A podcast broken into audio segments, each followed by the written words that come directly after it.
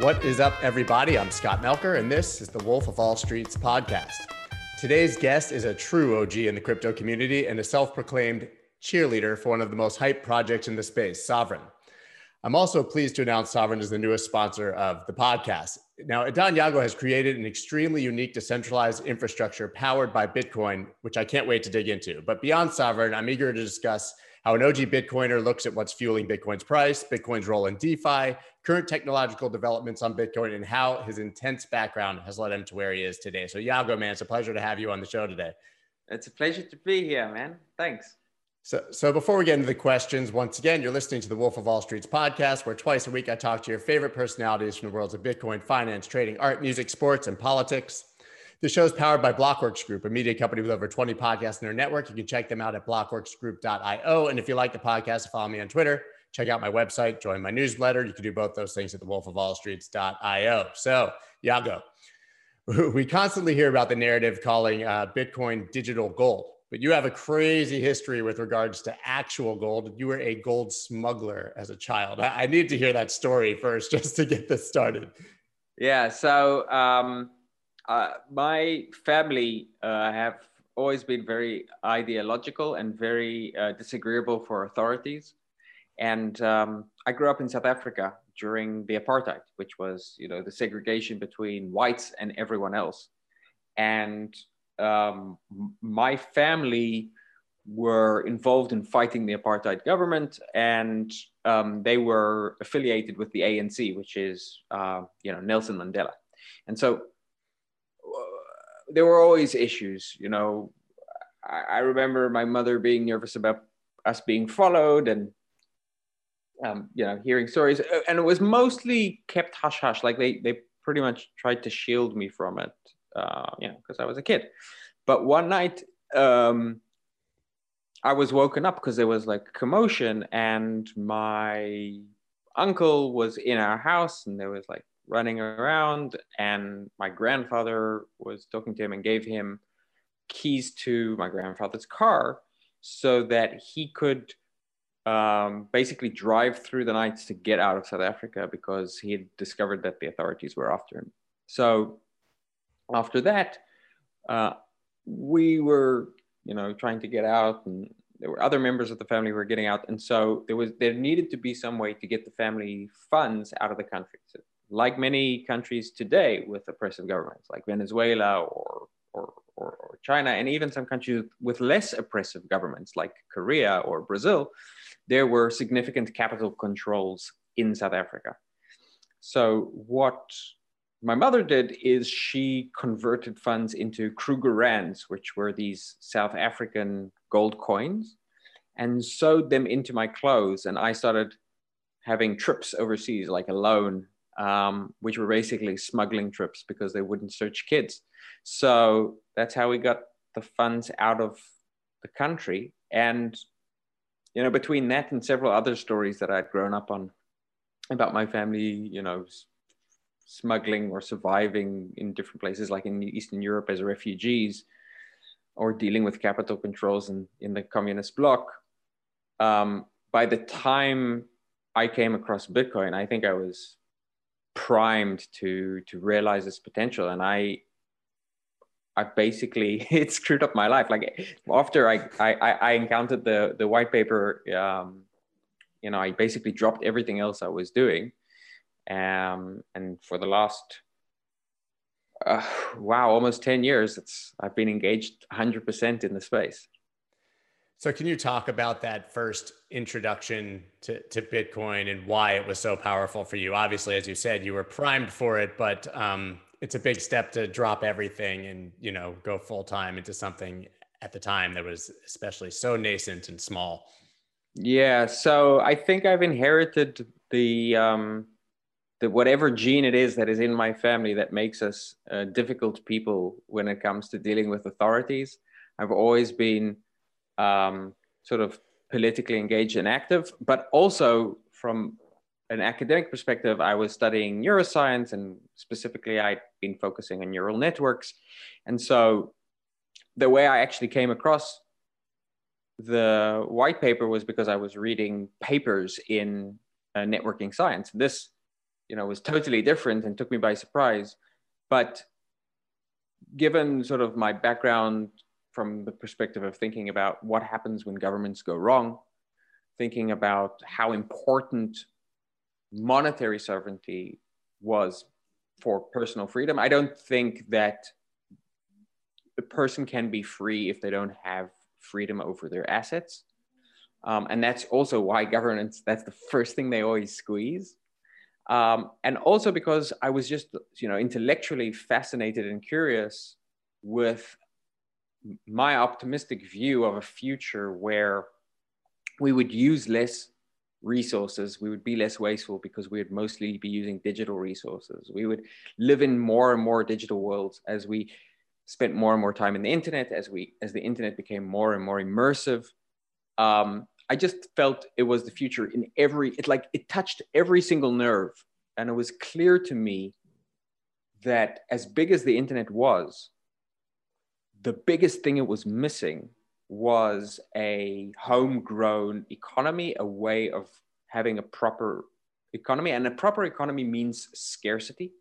So if you think about all of the industries that managed to grow up with the internet up until this point, they've all been based around things which don't require scarcity. It's mostly been advertising, right? Because advertising is the only thing that you want to sell where you want people to replicate it like you're happy for for for there to be no scarcity for, for, you know if, if people sort of like share your ad with with their friends that's a good thing right? Everything else you kind of want to maintain scarcity. And so google facebook snapchat tiktok all the big internet companies are driven by advertising which is just such a weird thing. It's such a big part of our economy but all it does is is advertise.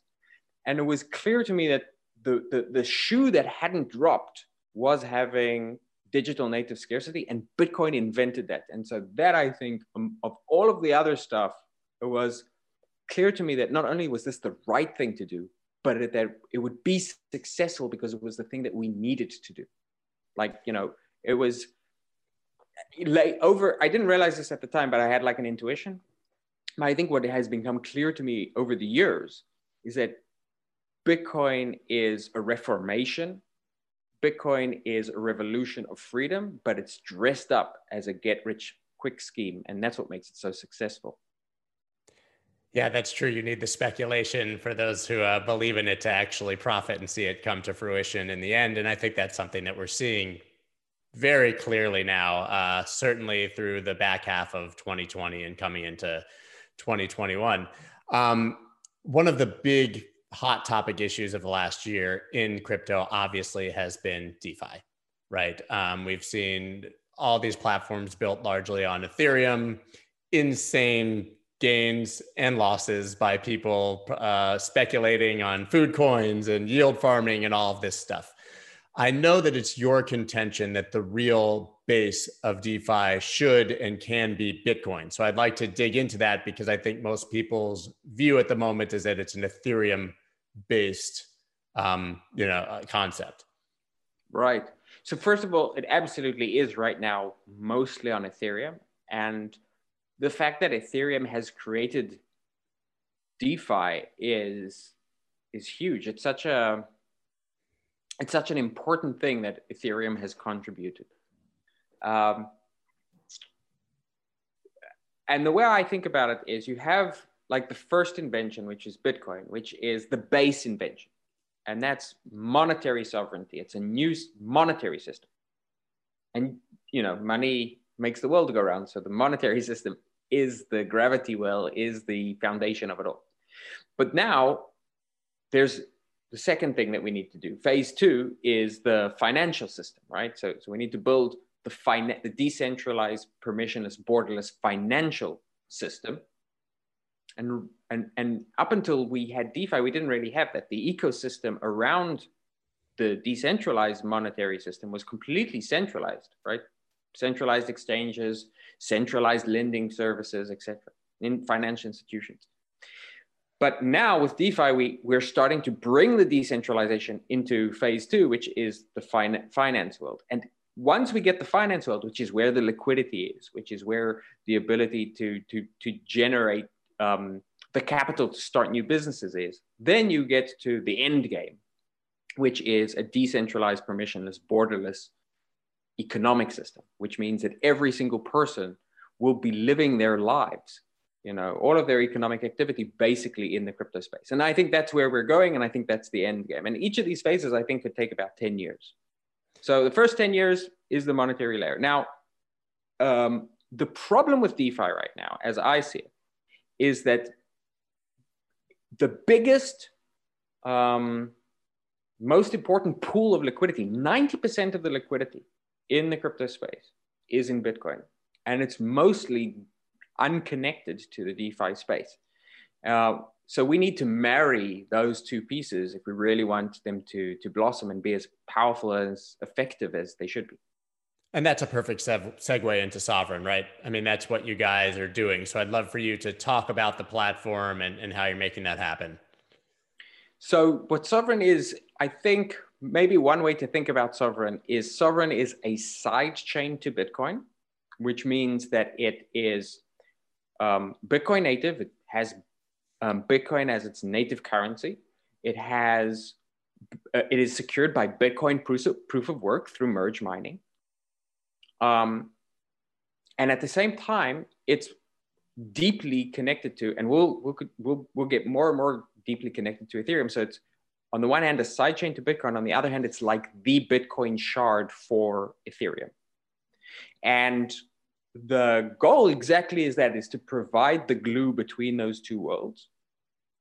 And this is because, uh, on the one hand, on the ideological side, right, I believe that if people are going to be free, then we need to have a financial world which is as decentralized as our monetary base in Bitcoin.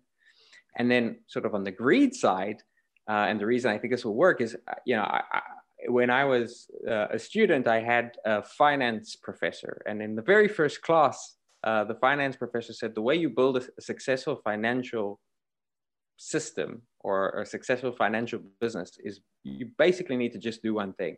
You find a giant stream of money and you go stand in the middle of it. um, and, and, and I think the giant, the giant stream, right, which we as an industry need is the deep liquidity of Bitcoin with the decentralized financial tools of the DeFi space. Um, and so that, and so, so, so we're building that connective tissue, but it's more than just connective tissue. It's, um, it's, it's a full stack financial operating system. Uh, in other words, Sovryn already has um, uh, Bitcoin and other tokens, um, sort of like Ethereum tokens that you can um, trade in a decentralized way. You can margin trade, leverage trade, um, uh, borrow, lend. And so all of the key financial primitives are being built and, and, and, and the community is building more and more all the time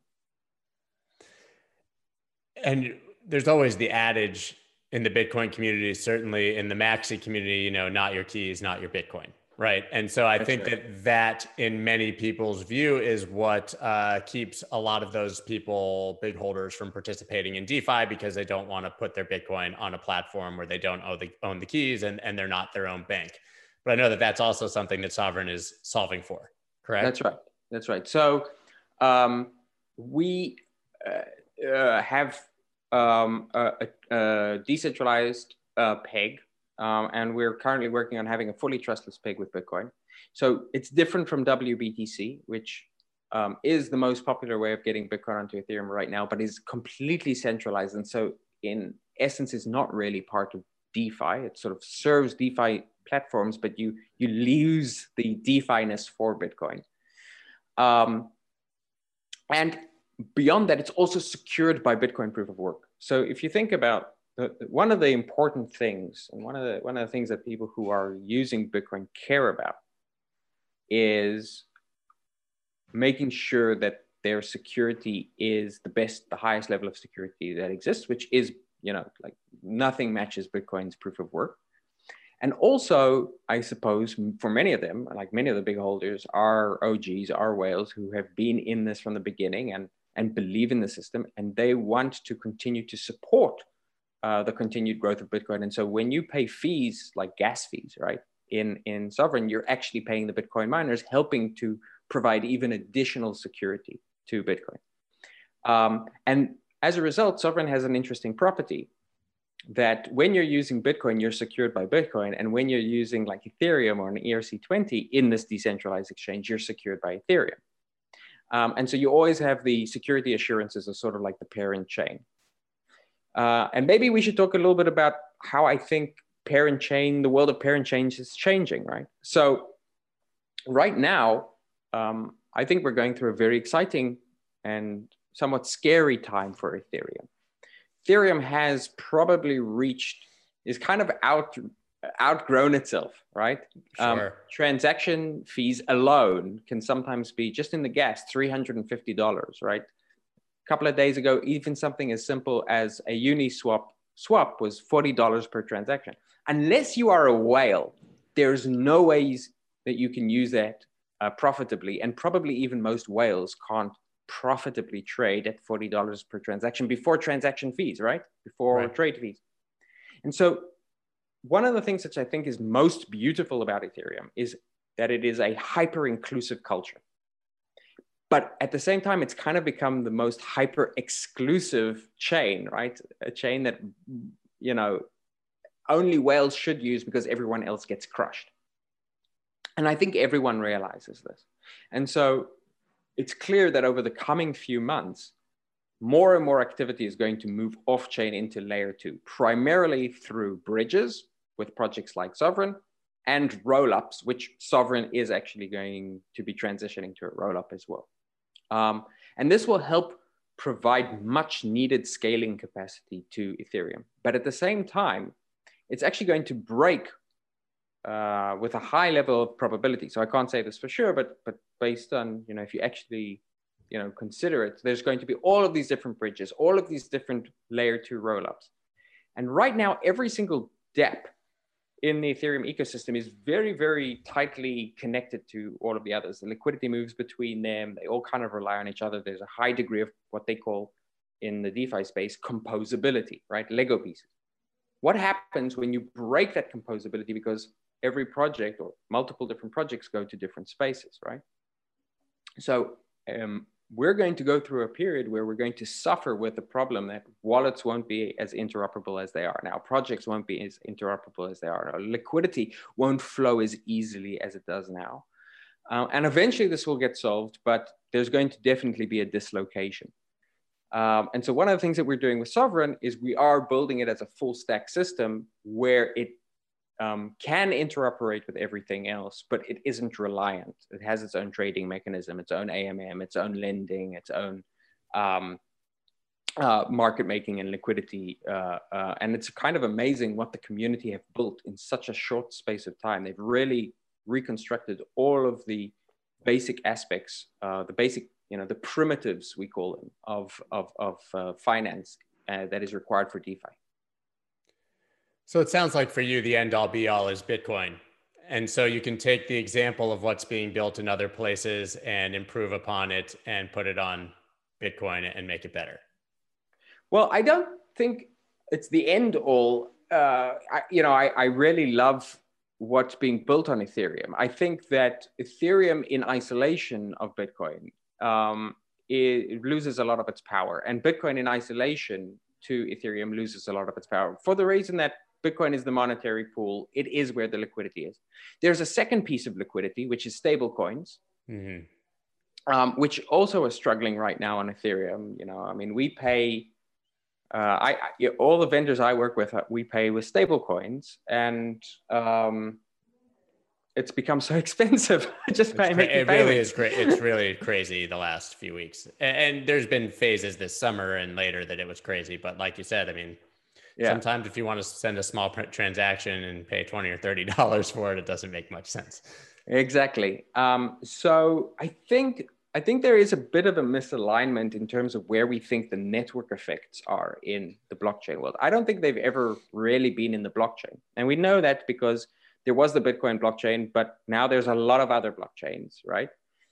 We also know that because there is the Ethereum blockchain, but everyone's going to have to move to layer two the real locus of gravity, the real network effects are in the assets. And the two big assets that have network effects right now, in terms of liquidity pooling is on the one hand, Bitcoin as the reserve asset, and on the other hand, stablecoins as the bridging asset to the rest of the fiat world. It's interesting that you bridge, bring up stablecoins because obviously, you know, you were inspired by the white paper, which is a peer-to-peer cash, right? Yeah. And, and to some degree, I mean, I've made the argument before and heard many others make it. We've seen Bitcoin sort of um, you know, polarized towards the store of value narrative because stablecoins have come in and are actually to some, you know, the superior cash. Do you think that stablecoins to some degree are far more transactable and have replaced that part of what Bitcoin was intended for? In the short term, certainly. I always thought that it would be very difficult for people to transition sort of their economic lives uh, directly to Bitcoin. And you know, going back to what I was saying a little bit earlier, I think the economic, the decentralized borderless economic phase is the end game. It's the last thing that we will do. And so we need something to bridge us there, right? Because everyone today thinks in dollars or euros or whatever their local currency is. And that's the role that stablecoins play. I don't think stablecoins are the long-term vision of anyone. Yeah. but but but but um, the short term when you're thinking short term in crypto 10 years is still quite short term. It's this is this is a generational project. Yeah that makes sense. I just think that most people in crypto feel like 10 years is 100 years anywhere else. And so it definitely to, is. I mean I, I think you know one year in crypto you know, it, it, you know, you've got human years, which is one year, dog years, which is seven years, and crypto years, 21 years. I um, think it's accurate. Yeah, but at the same time, I think a lot of people seem to be focused on trading or you know, you know, what altcoin they can buy or when is it alt season. I tend to think of it certainly in terms of Bitcoin as more like real estate, right? Nobody day trades real estate, but but if you if you were growing up in the 60s or the 70s or even the 80s, you only really had to make one right decision, and that was to buy a house, so right? True. And then everything appreciated. You didn't need to trade, you didn't need to have a retirement account, you just needed to buy a house anywhere in the world, pretty much. Our generation doesn't have that. We can't even afford to buy houses. But our generation, the one right decision you need to do is to buy Bitcoin and hold. Um, you do that, that's the equivalent of buying a house in the 70s or the 80s. Uh, you only really need to get one thing right. And so um, I think the way people should be thinking about this is, yeah, sure, you can try and figure out when alt season is, or you can trade, you know, with 100x leverage. And that's that's you know that's cool and and maybe it's fun and maybe it's the way you make your you know 100x. But the way you're going to guarantee for yourself a better future and financial sovereignty for yourself and your children is making the one right decision of holding Bitcoin. Do you think that that decision is still available to most, regardless of the price? Uh, there's obviously some who would argue that that was true at a thousand or a hundred or three thousand, but you know, 30,000, 40,000. Do you think that people need to be concerned about tops or do you think that if you have the long enough time horizon, this is merely a, a step on the way? Nobody who bought a house in 1973 remembers whether it was a good year for real estate or a bad year for real estate. They know so that true. they bought the house, the house for $30,000. Today, that, that house is worth a million dollars. With Bitcoin, the same thing is going to happen, except much, much faster. So Bitcoin in 10 years or five years, I don't know, but you know, is going to be a million dollars or $10 million a coin. Uh, I, I, and the reason is there's hundreds of millions of houses, but they're 21 million Bitcoin. Um, the level of scarcity here and the speed of digital progress just means that this is going to massively outperform and already has massively outperformed anything real estate has ever done. We have an opportunity, our generation has been given an opportunity. We got lucky uh, that we get to be part of the greatest uh, opportunity for wealth creation that humankind has ever experienced and um, you, anyone can do whatever they want but i'm going to take full advantage of it I, I agree with you. I just, just completely playing devil's advocate, but I think that we're just seeing the tip of the iceberg here, obviously. And, and 2020, to some degree, is what opened the floodgates to that, right? And the th- the problems that the world is becoming aware of that maybe some of us were aware of before 2020 are just coming into focus for your average person, right? Absolutely. I mean, monetary policy, fiscal policy, central banks, uh, endless printing, all of these things. You knew about them before, but your average person is still just having that awakening, don't you think? Yeah, definitely. I mean, look, we I'm extremely optimistic about the future because we are going through such a, a, a transitional phase. I think it's clear to everyone and, and that our, our institutions are no longer performing the function that they were meant to perform. We no longer trust them. Um, they are no longer fit for purpose. National institutions can no longer deal with a globalized world. Uh, uh, slow institutions can no longer deal with a fast world. Paper based institutions can no longer deal with a digital world. In every single way, they are no longer fit for purpose.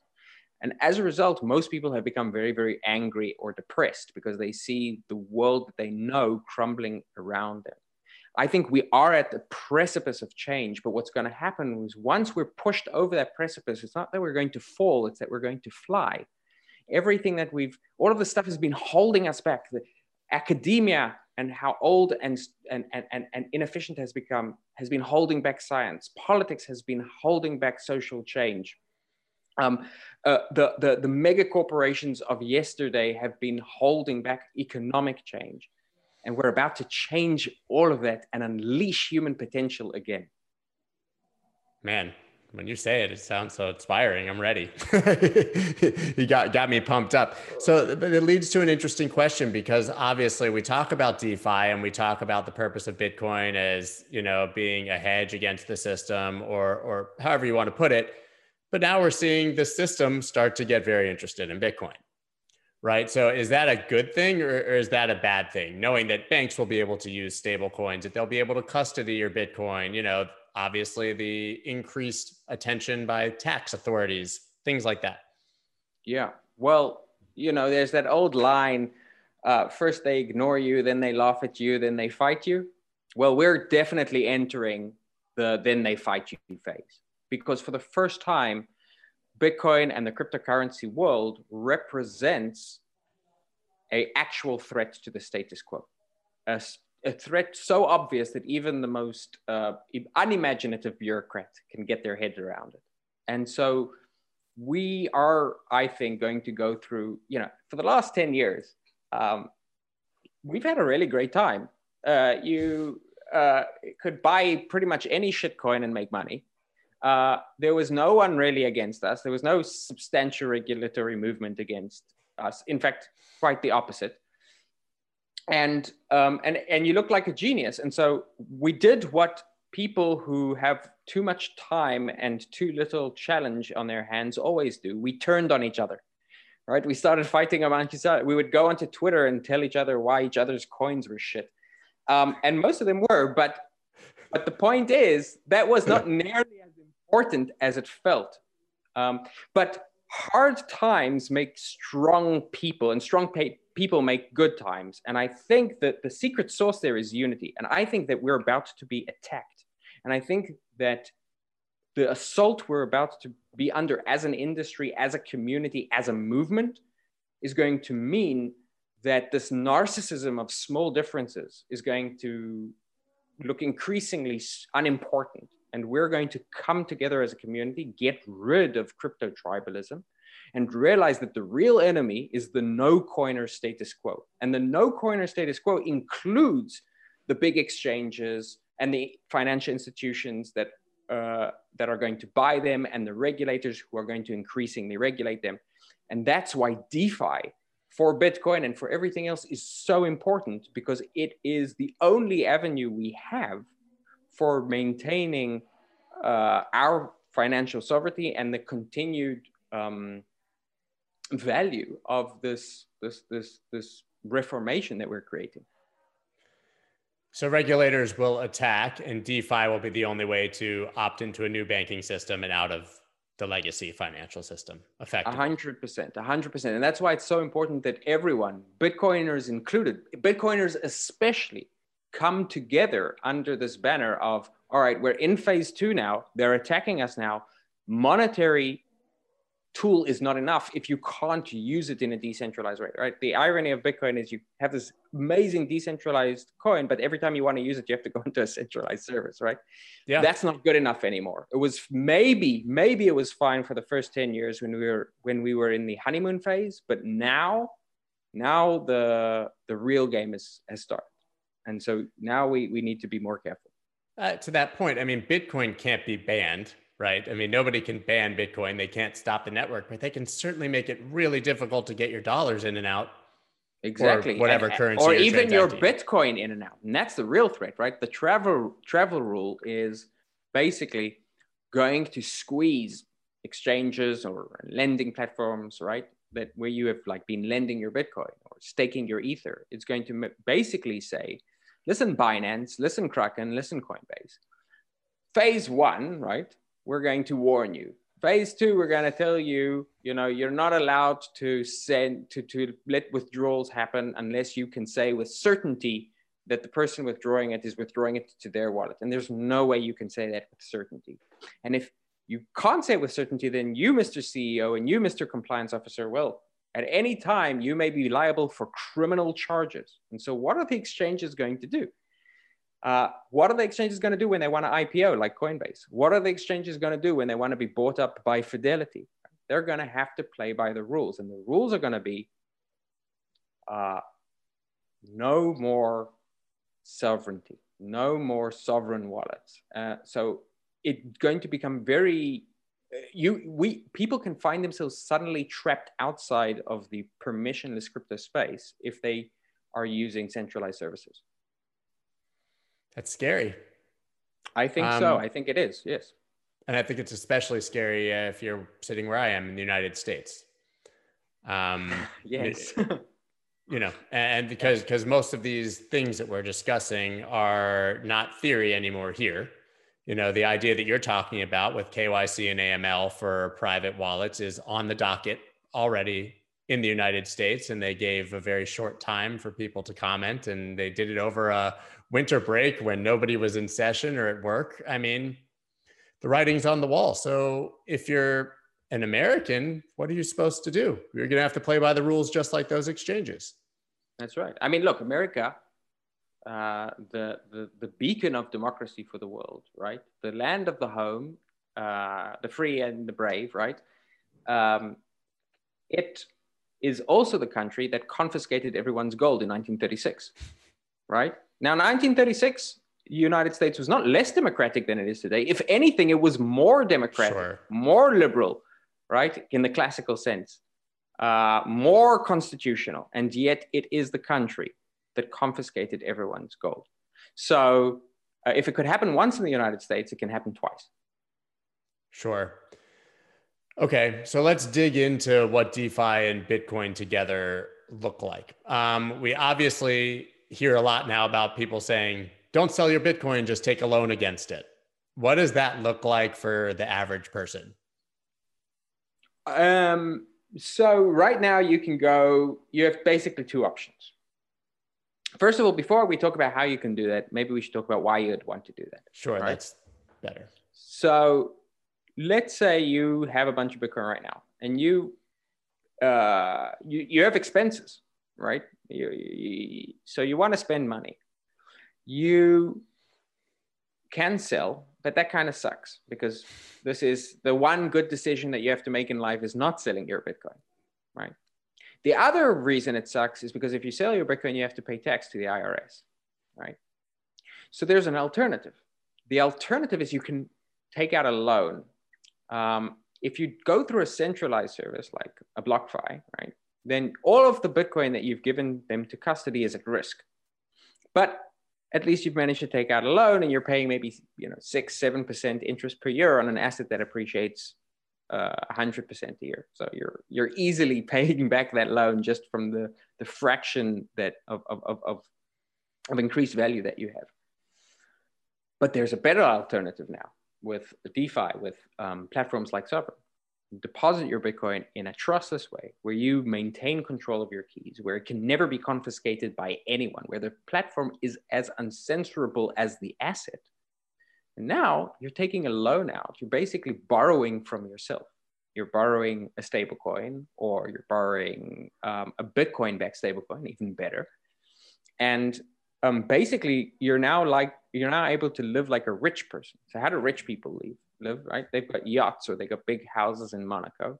Um, they never, uh, they, they try not to have an income, right? Because an income is something you have to pay tax on. So instead, they'll go to a bank and they'll say to the bank, listen, uh, I have a, a, a 50 foot yacht.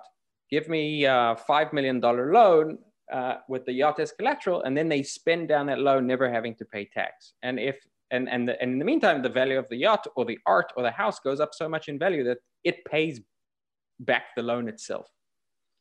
Uh, now that opportunity, and this is the coolest thing about DeFi, the coolest thing about Bitcoin, all of the opportunities that used to be available only to the 1% of the 1% are now available to everyone. And how so? Because Bitcoin is the greatest. I mean, I always argue Bitcoin is the greatest collateral that's ever exactly, existed. exactly, exactly. You don't need to have a hundred foot yacht. You need to have, you know, a hundred thousand uh, satoshi, right? You need to have zero point one of a Bitcoin and uh, and you're good. what if the price drops? I mean, devil's advocate, you know, it it it does generally go up 100 uh, percent most years. But if you did that in 2014 or 2018 or what was it, 2011, not as pretty. Hundred percent. That that's completely true.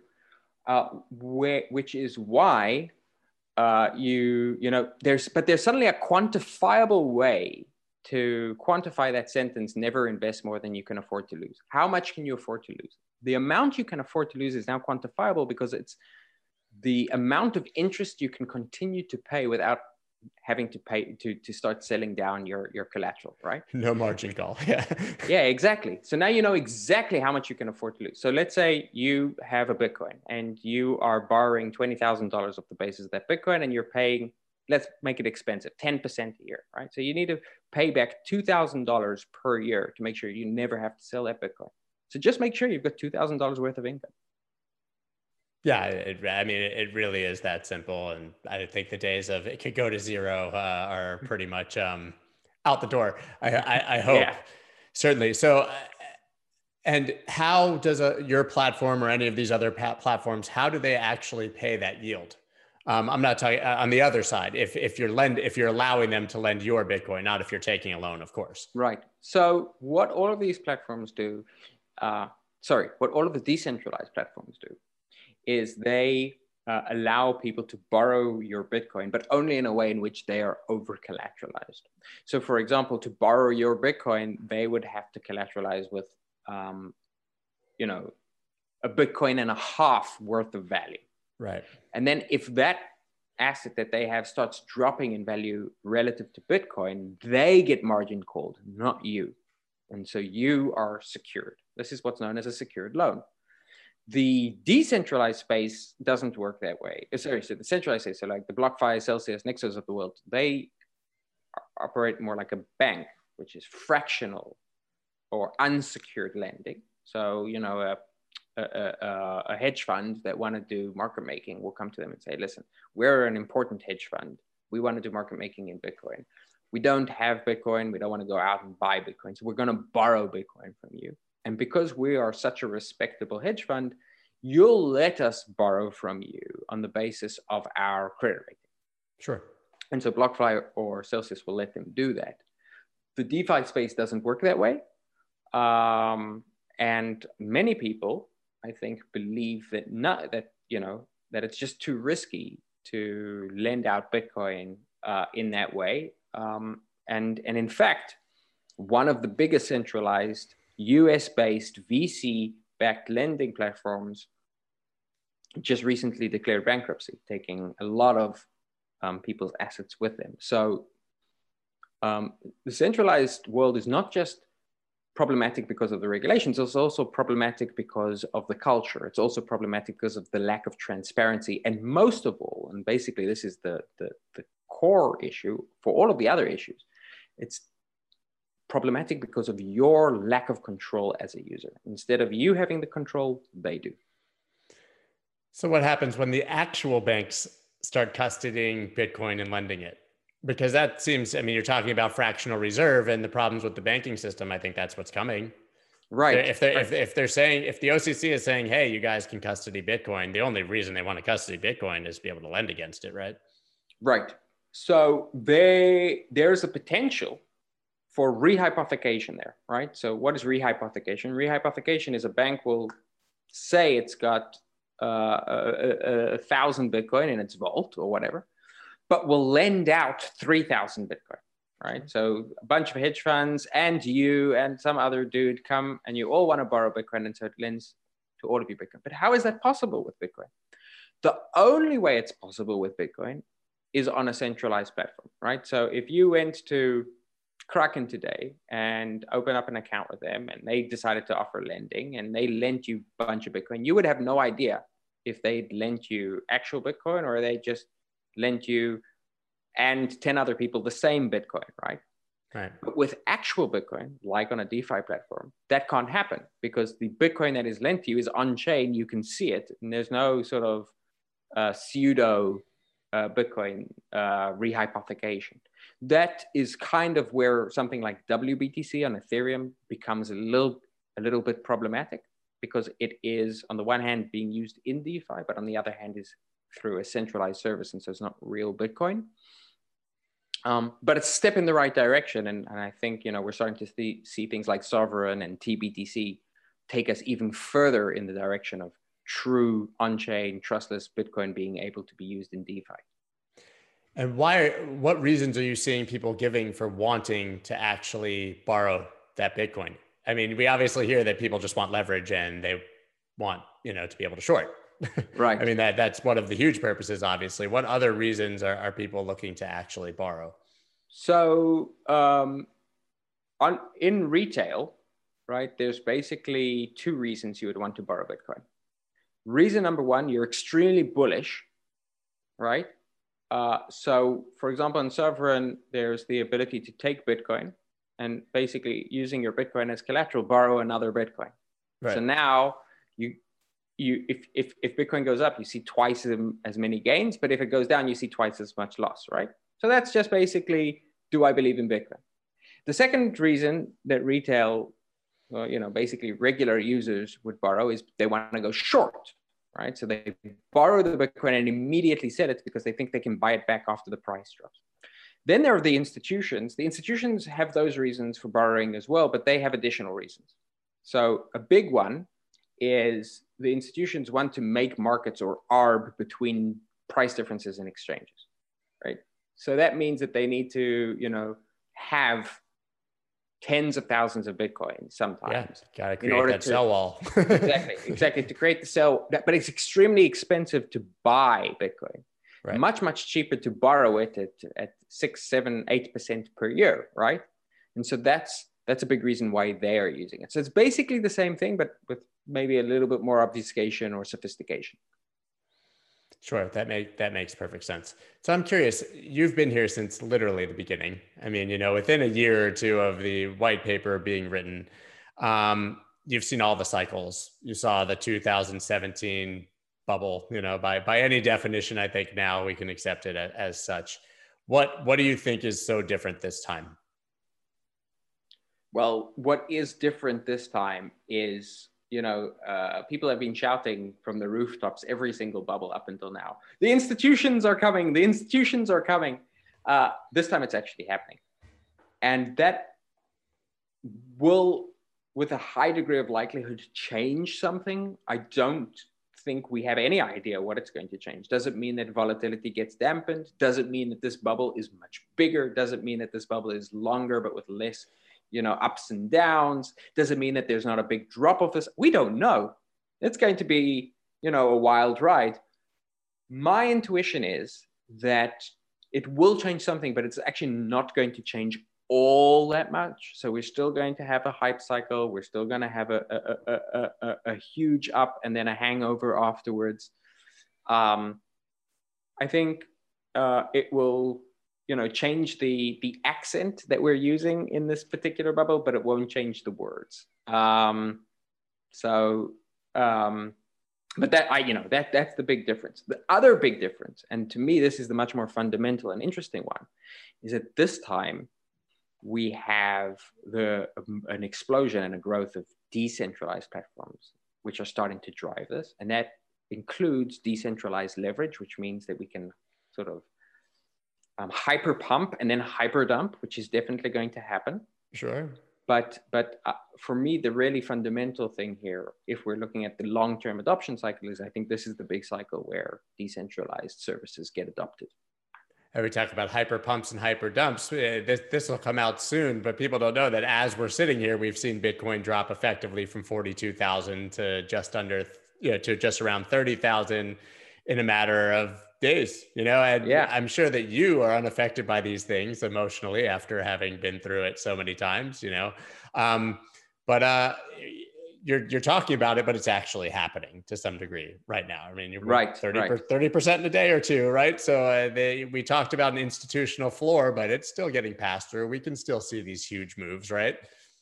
Yeah, yeah, definitely. And it may be that um, sort of if I'm if I have to put myself in the shoes of an institutional buyer who has various mandates around diversification and risk management you know if i bought into an asset mid december and it's now up 4x i'm have to i have to i'm mandated to think i need to take some money off the table yeah. and so it might be that you know we saw the we see this sort of like jagged sawtooth pattern uh, emerging now. Um, but again, you know, that's like it's it's a, it's a, it's a difference in flavor, but not in direction. Well, it's like you said, uh, one year is 21 years in crypto. So you could see this in any other, you could see this in any other market in, you know, 42 days, but two days here, it's uh, yeah. to- totally normal. You just have to get used to the, the, I guess the velocity of the volatility in in this market. But what, what's interesting is that for the first time, we're seeing these huge buy orders, and then we're seeing that Bitcoin moved immediately off exchanges and into cold storage. Right, we're, seeing these yeah. major outflows from centralized exchanges, and I think that that indicates that there's an intention to to secure the assets and hold. Yes. Yeah. I, I, I look. I mean, the fact that we are at a historic lows in terms of Bitcoin being held in central services it fills me with a sense of deep optimism. so, at what point do you think we start to see the central bankers themselves interested in this as a reserve asset? We're obviously already seeing the micro strategies and a few com- companies starting to dabble and talk about it. But if Bitcoin truly is this great reserve asset, this great inflation hedge, when do the governments start to want their their holdings? Well, I think it's already happened. I mean, Iran, Venezuela, uh, North Korea, and Bulgaria all seem to have central bank or uh, central government stashes. Um, and uh, I think I think it's the same thing, right? I mean, if in 2011, 2012, almost all the people who held Bitcoin were using dark markets, right? Right. The the dark market you know, for regular people is the equivalent of the Iranian central bank for central bankers, right? Um, so if you look at the if you look at the same pattern of adoption, four years from now, major central banks are going to be holding Bitcoin. Right. So now it's the central banks that sort of have to, right? Exactly. That you know they have all of these. Uh, the the U.S. government is you know saying yeah. you can and can't do this, so it's sort of their their hand is being forced. So you think that it evolves over the yeah, coming definitely. years from uh, it's an interesting take. And we're also seeing that those countries are mining like crazy right? Yeah and uh, it's and, and and that's the crazy thing about it right? I mean it, we, you know sovereignty has always been a game. It's like the game of thrones right? It's like who gets to be sovereign? Kings and countries right? Bitcoin is the first time that we like just regular people get to play the the game of thrones right? We get to play with the sovereign money itself, created ourselves, right? Um, it's the first time that we're at the table with table stakes, and um, and now the sovereigns are having to play our game. The geopolitical importance of Bitcoin is going to start emerging, right? So China are putting out um, a digital sort of cryptocurrency, right? Sure. That's a shot across the bow at um, at the US dollar. So what are the US dollar doing? The OCC has now made it possible to hold Bitcoin and stablecoins by banks. What they're basically saying is, listen, you Chinese people think you're ahead of the game, but Tether is a $10 billion asset already, and we're about to turn it into a trillion dollar asset as well, you know, uh, and that we're going to do that by letting JP Morgan have a, a, tether and by letting, you know, Citibank have a tether. And, uh, and so you're going to see the US dollar continue to be used. But at the same time uh, that they're doing that, they are introducing the on ramps to Bitcoin they're introducing the regulation that allows banks to hold Bitcoin, and they're introducing, as a result, the environment which is going to make, you know, if, if the United States want to fight the, this Chinese upstart, well, that means that the central bank is going to look for ways to combat it, and that's stablecoins and uh, Bitcoin. It makes the United States seem so incompetent. I mean, you think about it, it's like go into Afghanistan, right? uh, fight with the Mujahideen, kick out the Russians, and then leave a gaping hole, which becomes a bigger problem for the Americans than there ever was when the USSR was there, right? I mean, right. and we've seen the United States do this in countless places around the world forever. And that what you're describing is somewhat the same thing, but with our money.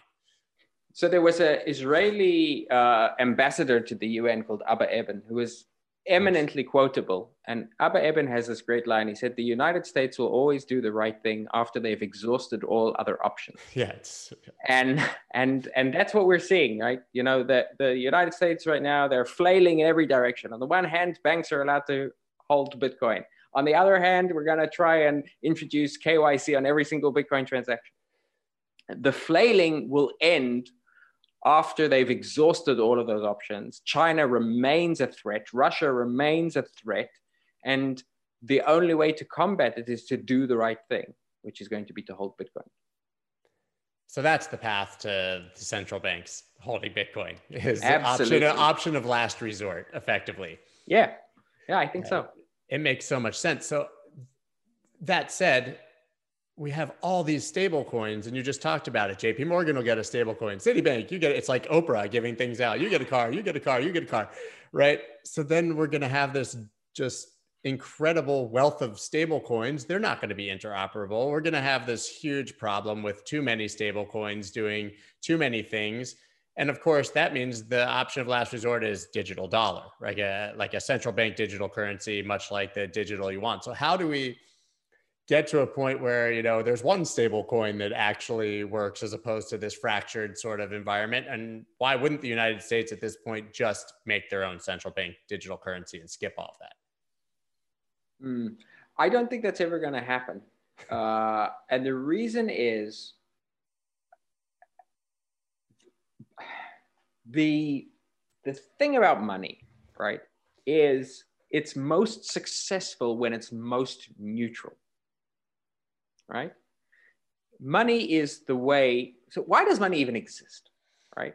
It's because at some point human society scaled to a point that you couldn't keep in your head, like who's close to you, who do I owe a favor to, you know, who can I trust? So it was initially like the ability for one tribe that didn't trust the other tribe to trade with each other. In other words, money is what glues together people who don't trust each other, which is why it has to be so neutral the more the dollar becomes politicized, the less neutral it becomes, the less valuable as money it becomes. But the United States government, the central bank, the, the, the federal government are addicted to the power that the dollar gives them. And so they are going to burn through that credibility until it's gone. They will. Print, that's that's inevitable. By printing. by by printing, but printing is just the, the half of it. The other part is the sanctions. The other part is the financial surveillance, global financial surveillance, FATCA, FATF, KYC, AML, all of these letters, right? The more letters they throw at us, the more USD becomes devalued. And that is a path that they will not be able to escape. Like a junkie, they will not be able to escape it until they've hit rock bottom, which is why stable coins that they will be issuing uh, through their banks are going to be useful for a time and will ultimately be replaced by a global reserve currency. And luckily, you and I know the name of that global reserve currency. So we can take that, we can get there before them. The moral of this entire conversation is buy some Bitcoin and hold it for a really long time, right? I mean, if you get anything out of what uh, you're saying, and you've said it so many times this conversation, all That's paths, one, all paths the, lead here. Yeah, it's the one good decision. Every generation gets to have like you know one good decision they need to make, right? It, in, the, in the 40s, it was get an education. In the 70s and 80s, was buy a house, and now it's Plan B. Well, it ain't buy a house anymore. No, no definitely know, they, they, they, they prove that those go up forever until they don't, right? And so yeah, we've seen yeah. the, the result of that crisis. Yeah, it's a. I love that analogy. I didn't say that before, but of of you know buying a house for the last forty years was that, that was it. Yeah, and, and and I agree. I think Bitcoin is at this time. So.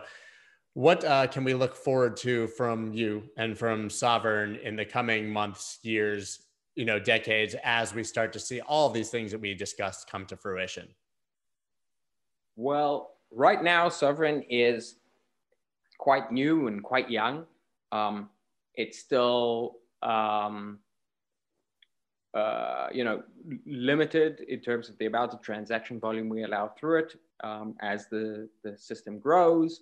Um, you still need uh, to, to get whitelisted in order so you kind of need to get like an early invite in order to participate. Completely pseudonymous no kyc but but you know there's still like a waiting list of, of wallets or addresses that can interact with it.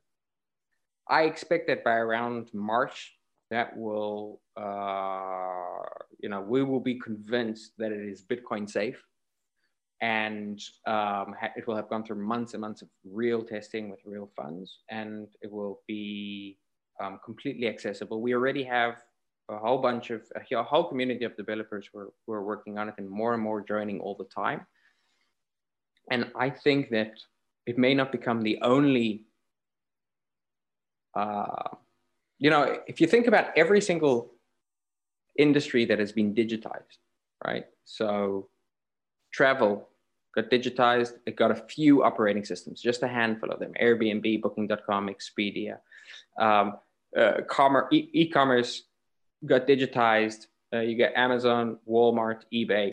Um, search, you got Google, and you know maybe a few other like Bing and, Google. and, and right and Google, and then and then computers themselves. The original digitization, you got a few operating systems.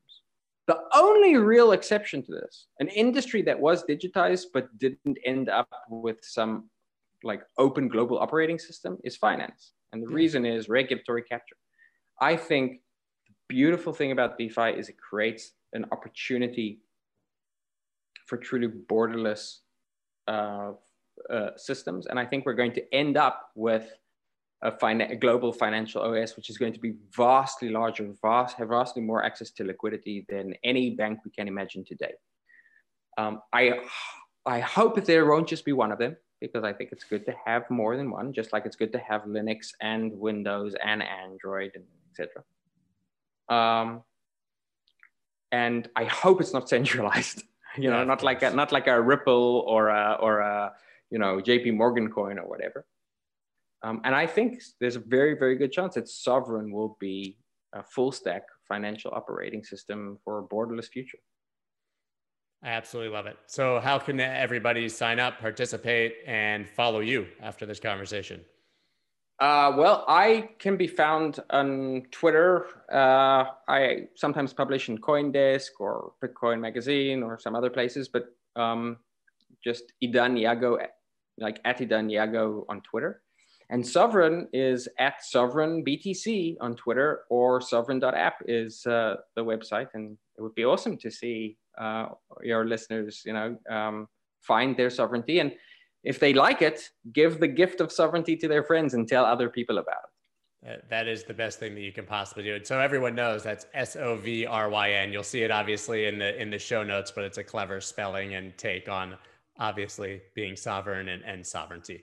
Well, thank you so much for this conversation. Very inspiring and um, especially from someone who's been here the whole time and you know is unrattled and, and sees sees the future obviously because i think that a lot of people are awakening to this shared vision of what this can be you know what this movement can be based on bitcoin and i think you laid it out exceptionally well Well, thank you very much, and uh, it was it was great to talk to you again, and I hope we can do it again in the future. And in the meantime, let's let's all stay sovereign.